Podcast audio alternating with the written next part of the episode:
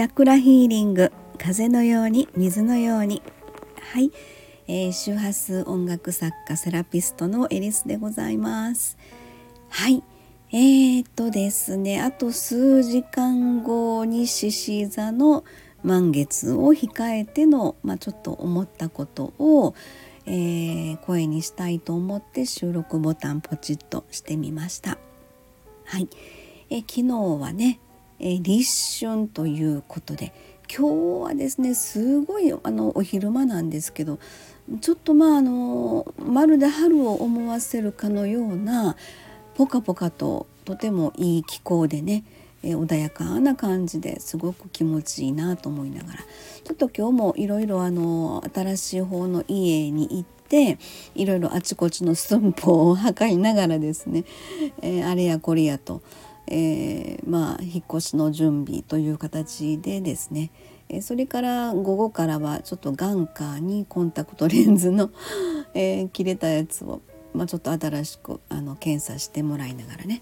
えー、そんな感じの今日です。まあ、移動の時に車の中でねすごいなんか心地よくて。いやいい天気だなと思いながらね移動してたんですけれども、えー、さて今日はですねちょっとまあこんな話をしてみようかなとふっと頭の中に入ってきました最近多分私が話す内容というのはおそらく全てつながってるような感じもするんですね。えー、この間はえー、っとまああのしばらくちょっとご恩返しというふうなねことのお話もさせていただきました。あのジリリタというところの内容からですね。ちょっとまああのき昨日というか前回前々回あたりの収録をあのまあ聞いていただけるとここにつながるというふうな感じにはなると思うんですけれども今日はですね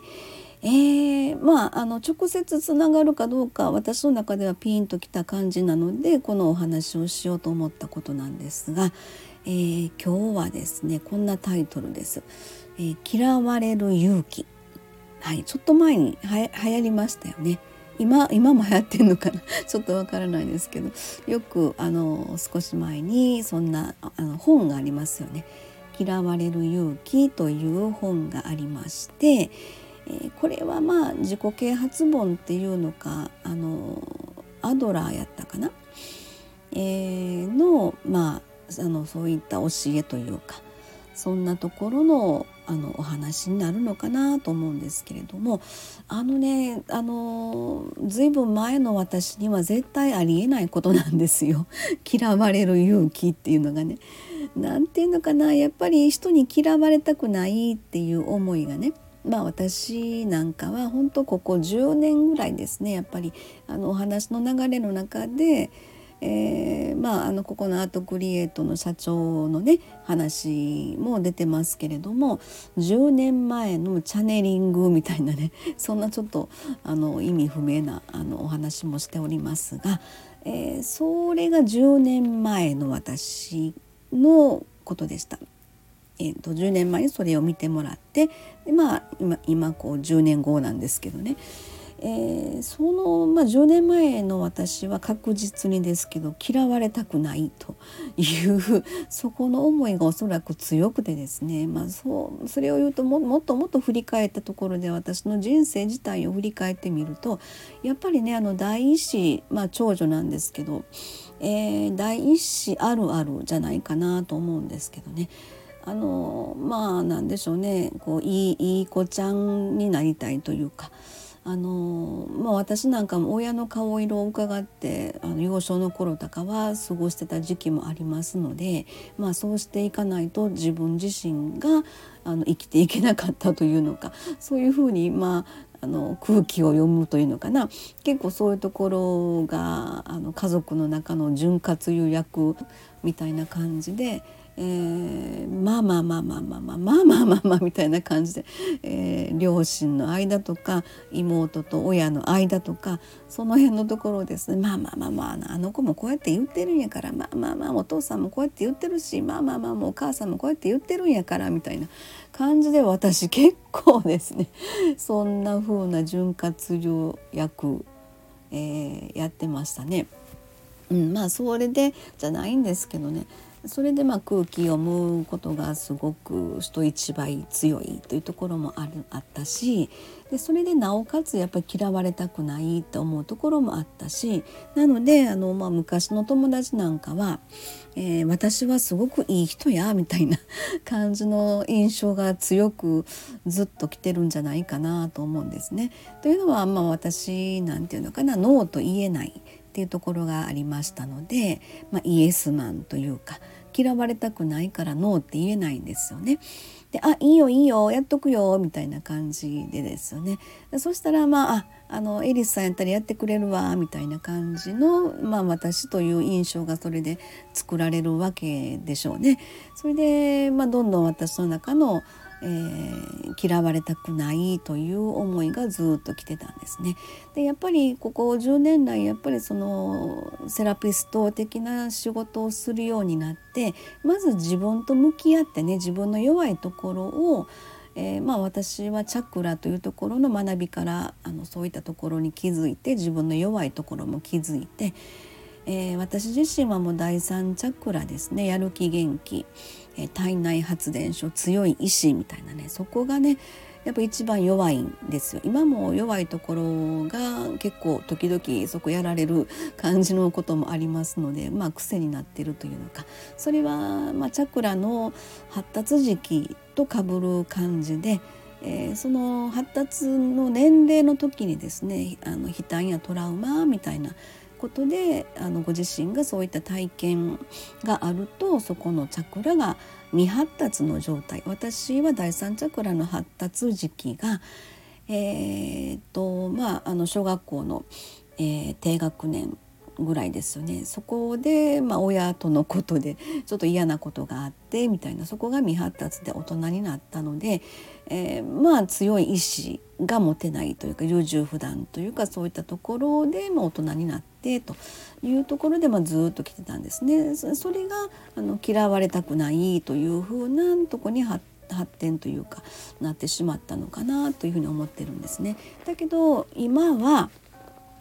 うん、ここがだからこの間からの話のつながりというのかご恩返しという意味で、えー、やっぱりセラピストとして今すごくまあ鑑定させていただいたりとかいろいろあのあのなんていうのかなコンサルというかお悩みで相談に来られたりする方に対して、えやっぱりあの今ご自身がすごく弱いところっていうのが如実にそれは感じられるんですよね。まあ、お話しさせていただいてもそうやし、まあ、チャクラの状態を見させていただいてもそうやしあここはきっと弱いんだろうなってじゃあ原因はこうこうこうでこうなのかなと、まあ、お話ね突き詰めて、まあ、突き詰めるっていうのがあのどんどん聞かせていただくと、えー、そんな感じのことを、まあ、あのクライアント様がお話をしていただくのでああじゃあこうこうこうですねみたいなところまあ自分とかぶるところもあるんですけどねでそんなところでうんなんていうのかなあの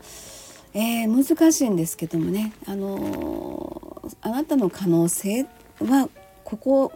今のここでは終わらないよと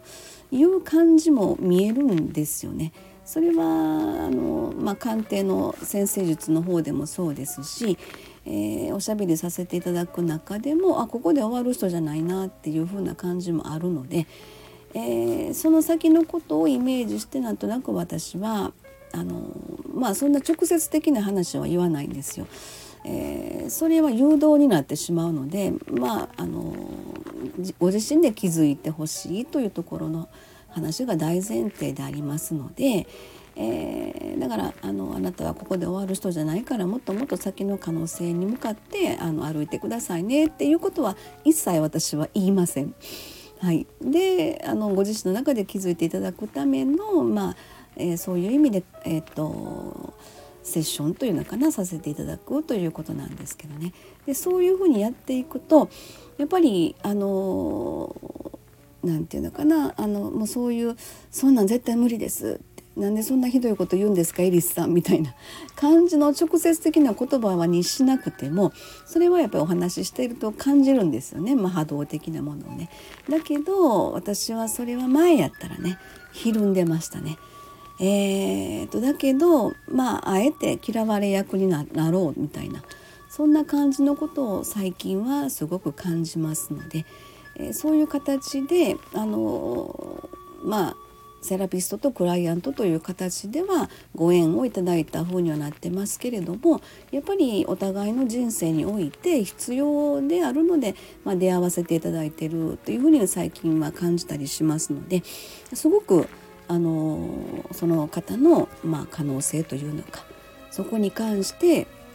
私が感じたことはやっぱりそれはもう言葉にさせていただいてお伝えをするというふうにね最近はしてるんです。でおそらくあのそこの位置それぞれ人生のどの位置に立っていらっしゃるかっていうのはやっぱり切磋琢磨ねどの時点であのどういう話を聞かれるかっていうそれがまた受け取れないタイミングだったりとかあると思うんですね。でも、まあ、種まきじゃないですけども何かそういったお話の中から将来的にねああの時エリスさんが言ってたのはこういうことやってんなみたいなことでちょっとこうそういうふうな片隅にでもあの残って残ることがあってそれでまあ何年か後に思い出してもらったりとかそこでその方の人生の何かお役に立てるような流れとしてあのつながってあのなんていうのかな。ご,、うん、ご案内ができていれば